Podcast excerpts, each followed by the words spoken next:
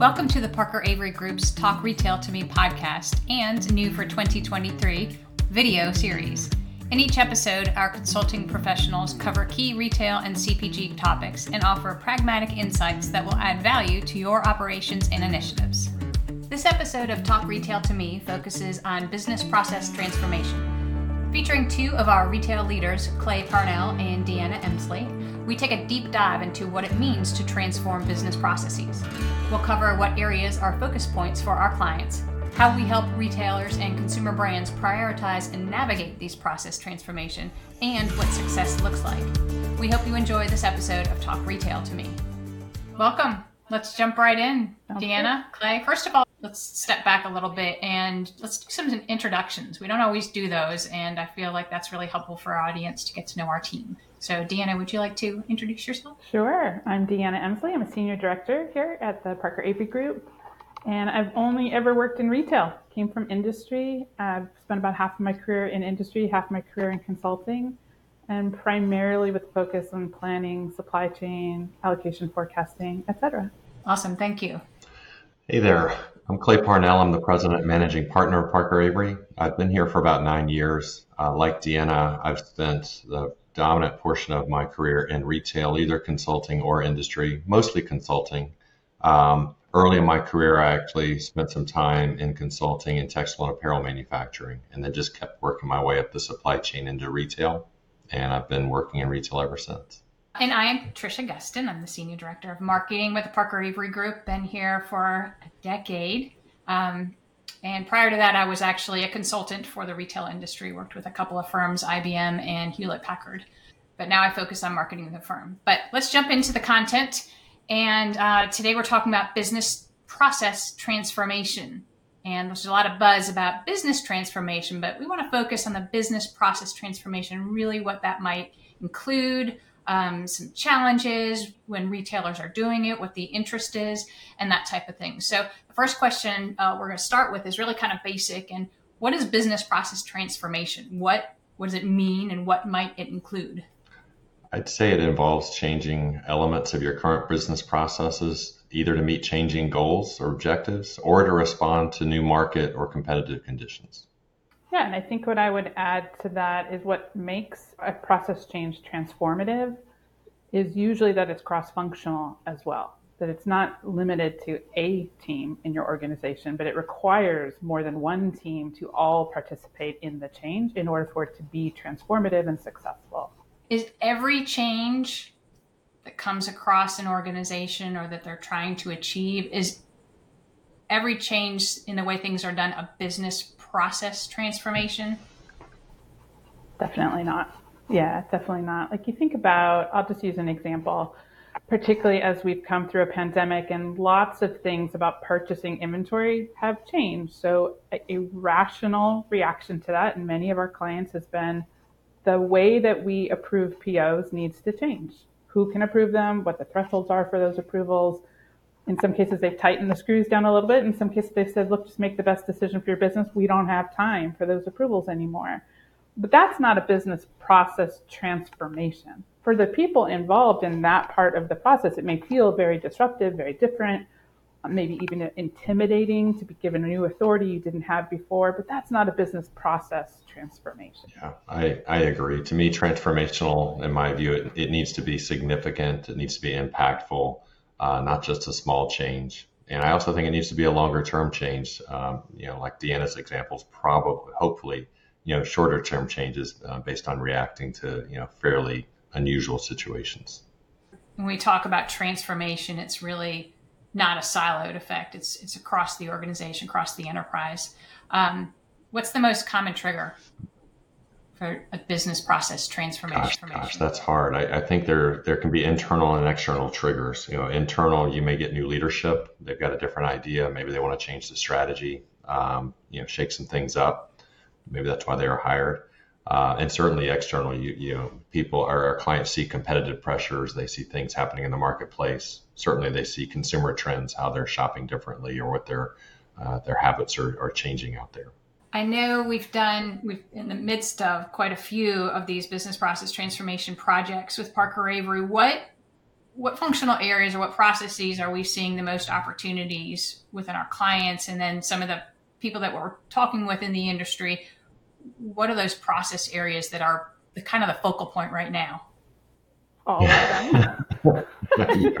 Sounds ridiculous but um, all of them i mean so, to some degree our answer to that question is a little bit self-fulfilling because we have areas of expertise in the firm of course um, certainly planning and buying and anything to do with the supply chain itself has required almost ongoing transformation over the last decade for a variety of reasons. Some of them are really positive reasons. There's more and more capabilities to make those decisions better, smarter, faster than there ever were before. And I don't see that ending soon. So that's a good and a bad news for those teams. And then, of course, on the marketing side, anything that is directly customer facing. So I'm going to use the word marketing, but that can mean out in the fleet of mm-hmm. stores, that could be your e-com channels, that could be all other touch points with your customer. Again, there are so many new technologies and processes and capabilities.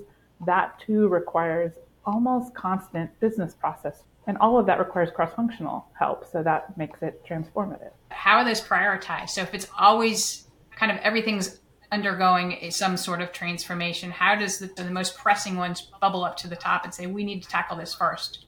It's a great question. As you know, as far as priorities, you know, I think it's important to know what the, the end game is. Um, we help a lot of our clients initially with what we'll call a, a rapid assessment and roadmap, and that helps them think through across the organization cross cross functionally as we're talking about.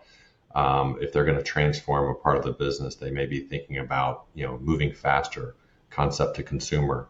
Um, they still have to spend some time thinking about where the biggest opportunities or the biggest challenges are, and therefore what improvements can be done. Some of those may be short-term process changes. Uh, they could be long-term, very significant process changes. Uh, and then, of course, either of those could lead to some some role implications and certainly some systems and, and IT capabilities they're looking for. But helping lay out that roadmap really helps the, the teams get aligned on what the priorities are and the relative sequencing. Yeah, and one of the things that makes it successful as a transformation is making sure that the new processes are quite elastic. So you don't find yourself in this constant, oh my gosh, it changed in, it changed again, what are we going to do? That is, is not a rabbit wheel that most people want to be involved in, and it causes a tremendous amount of turnover when they are. In the questions we, we talked about earlier, um, we talked about is it always tied to a new system implementation? And I know the answer is no, it's not always. We've pl- helped plenty of clients, technology aside, manage through these business process transformations. Um, how is it different when you're not going through system implementation? How does that look? I guess I'm talking about the Parker Avery's approach, right? We're going to yeah. go in and, and, the client says, we're bleeding here, help us. I'm not sure the process. approach is that much different. We still very much come at it from a people process first perspective and where necessary, bring the third leg of that stool, which is tools and data, into that fix. Um, I think one thing that's unique about a system implementation is it typically comes with a very hard and fast schedule.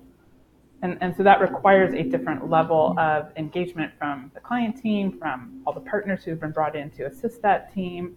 That may not be the case with a different type of transformation, which is a good and a bad thing. That lack of urgency in other types of transformation can cause unintended consequences. Sure. Yeah, I think the other thing about you know building on what Deanna shared, um, we do lead everything we uh, do at Parker Avery from a business process or operating model standpoint.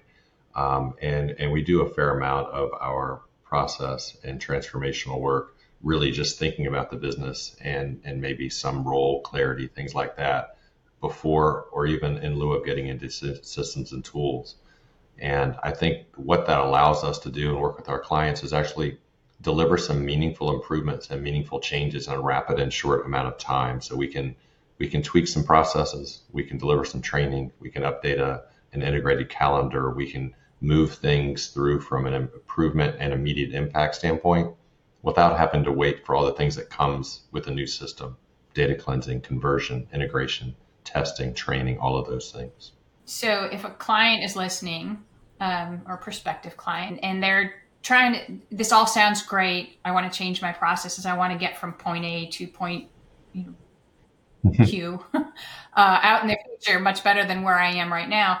What does that look like? What lead me through uh, Parker Avery goes through process, business process transformation project at a high level. What are the steps to perform?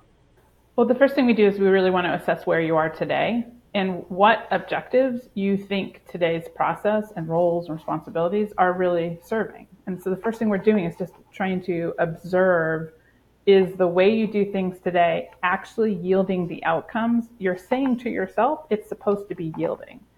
The next step is then to do a gap analysis very quickly against what good would look like for you. And I think really importantly, we are not a firm that comes with this one way of what right looks like. And we need you all, whoever all of you are, to all look the same. There's only one best practice and everyone needs to look exactly the same when they follow it. We're not that. We have a lot of experience. We have a lot of ways of defining what best practice can mean for you. And so that gap analysis is really, again, about saying, hey, client A, you need to be excellent in this area. You can be B plus over there though. And you don't, here's what excellent would look like, but we don't think you need to be excellent in that area. Client B, we may have a different conversation with you.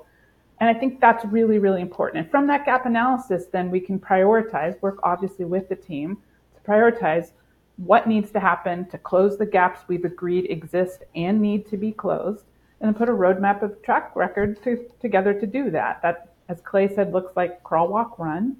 We're not a fan of a big gulp of change at once. That's often not adoptable. And we go from there. Sometimes we stick around to help you work through that roadmap. Sometimes we don't.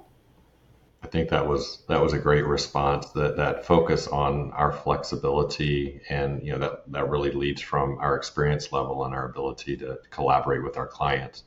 Um, not to, to make a commercial here, but we were told recently uh, by a new client that we were awarded a significant project against a much larger competitor in large part because the client based on our discussions and you know uh, introductions and getting to know each other they told us they knew that we would work with them to complete the work not do the project to them. And that sense of culture and collaboration made all the difference to them in, in selecting parker avery that's awesome. I'd love to hear that because I know how tight our culture is, and that's that's really meaning meaningful for our team certainly, and it's nice that it bleeds through to our clients. And the other thing, as you were talking, both you Clay and Deanna, that we don't. It's not this high level process. Y'all are down creating meeting agendas, revising roles and responsibilities. You're down in the nitty gritty details of those processes. I mean, I know a lot of consulting, I'm not trying to bash anybody, but it's all high level. And then the client's supposed to figure out what that high level means in realistic terms. We go down into those realistic terms yeah. and, and meeting agendas, um, how interactions between specific roles and everything are, are looked at and evaluated and redesigned in that business process transformation. You want to ex- expand on that just a little bit? Yeah, I, I think again, this is going to sound like a broken record, but in order for something to be transformative, it has to stick.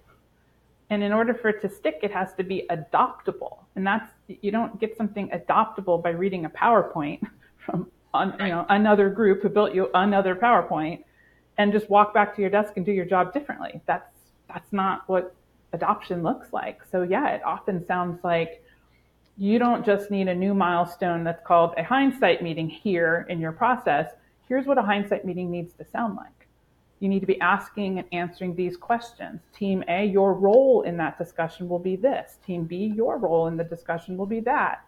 And sometimes it's us diving in and, and helping conduct that conversation as if we're part of your team for a little while until you get the hang of it. It's all about it being enthusiastically adopted.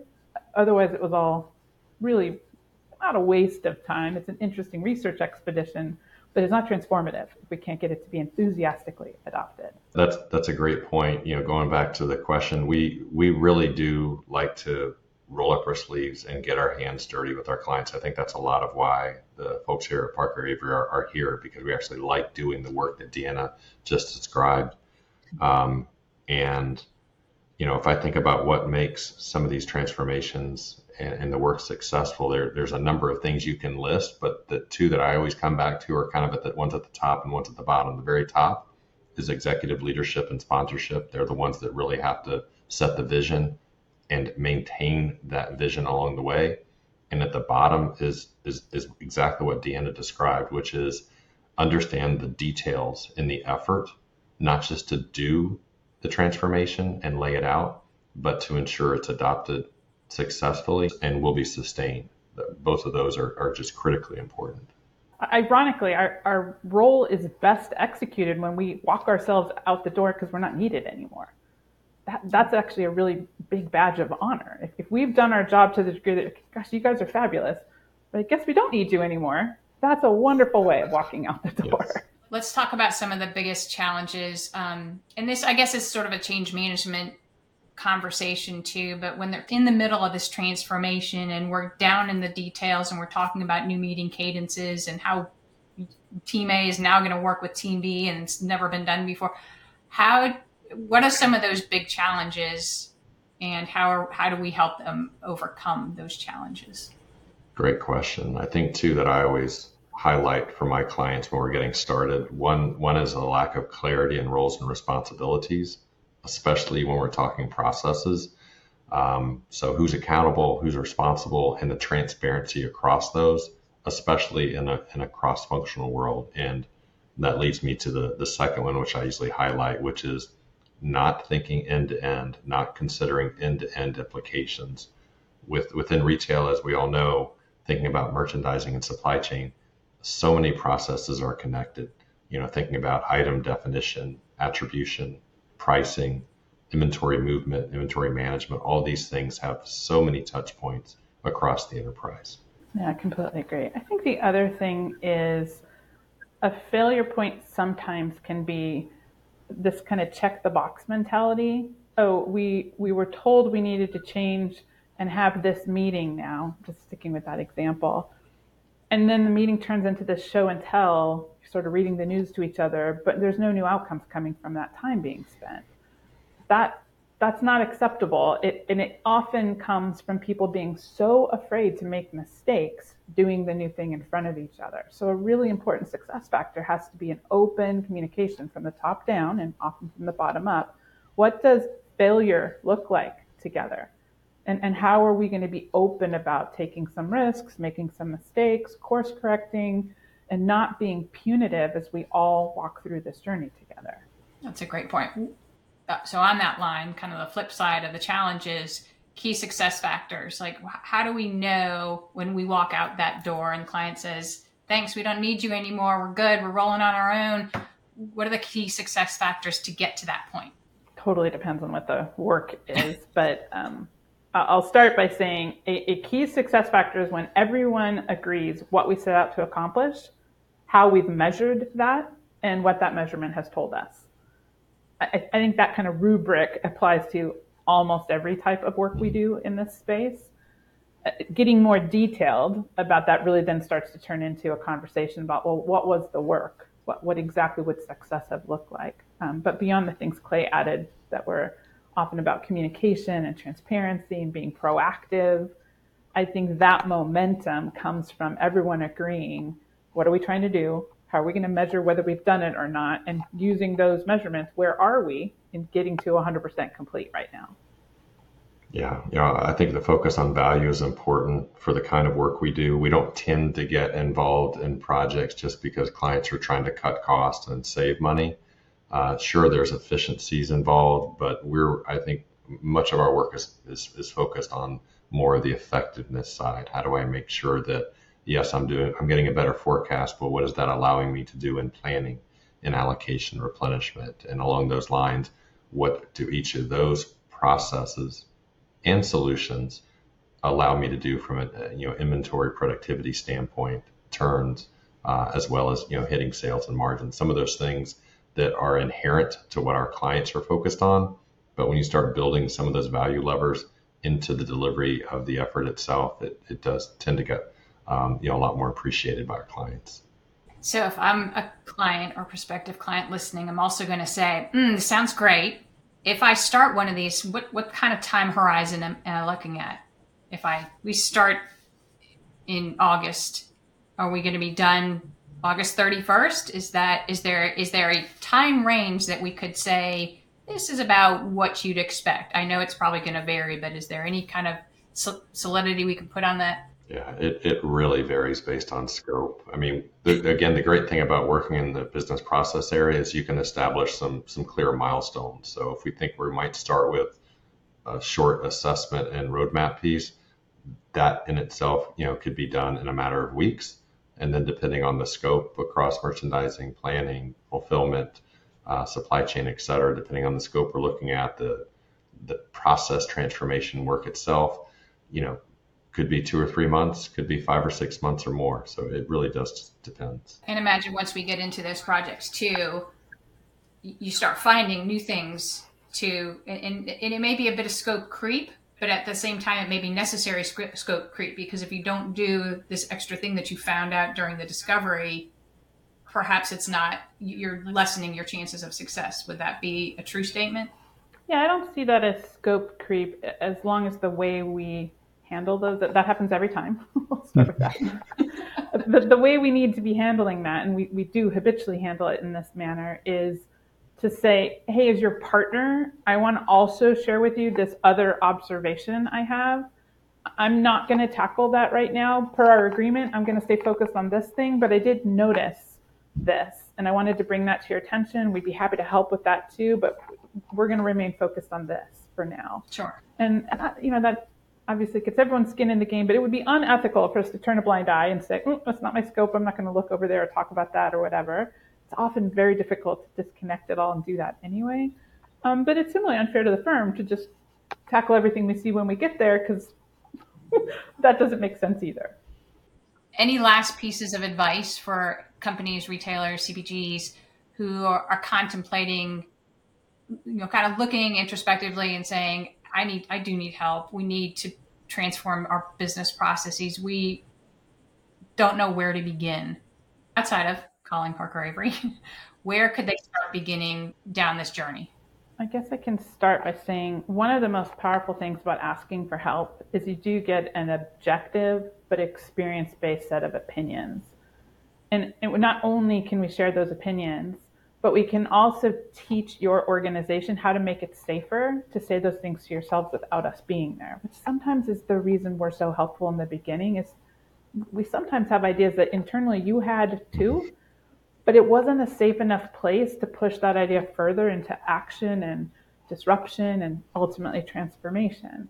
And having an outside experienced industry partner come to the table and say, yep, that's not a crazy idea here are things we see elsewhere. Here are the lessons learned from those elsewheres.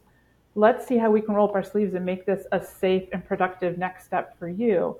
There's a tremendous amount of value in that. And that can be a very short term engagement or that we can be there for a long time with you. But you have a lot of flexibility when you approach it from that mindset.